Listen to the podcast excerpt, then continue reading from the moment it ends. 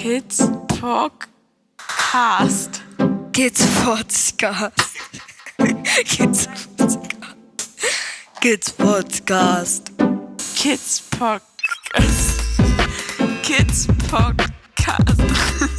Kids Podcast. Kid Podcast.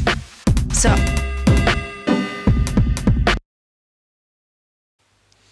Hallo, hier entsteht der Kids Podcast. Ein Podcast über Kinder. Nicht nur, aber vor allem über fremduntergebrachte Kinder. Circa 130.000 Kinder leben in Deutschland zurzeit in Pflegefamilien, sozialpädagogischen Lebensgemeinschaften, Erziehungsstellen oder Heimen. All diesen Kindern gemein ist es, dass sie widrigste Lebensumstände erlebt haben. Teilweise sollte man besser sagen, Allein, dass sie diese Lebensumstände überlebt haben, ist schon eine außerordentliche Leistung.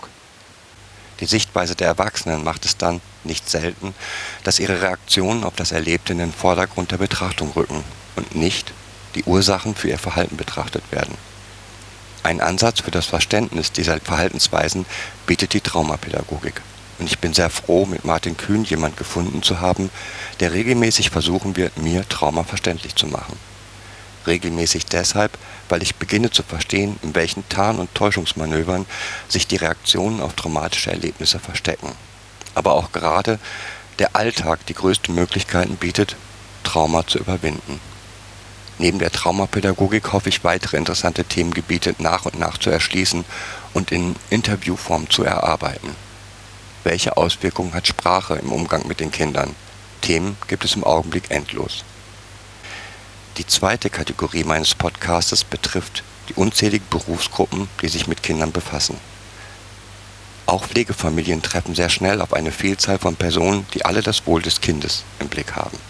Vormund, Berater, Jugendamt, Pflegekinderwesen, Richter, Anwälte oder Therapeuten, Schulsozialarbeiter, Ärzte und, und, und.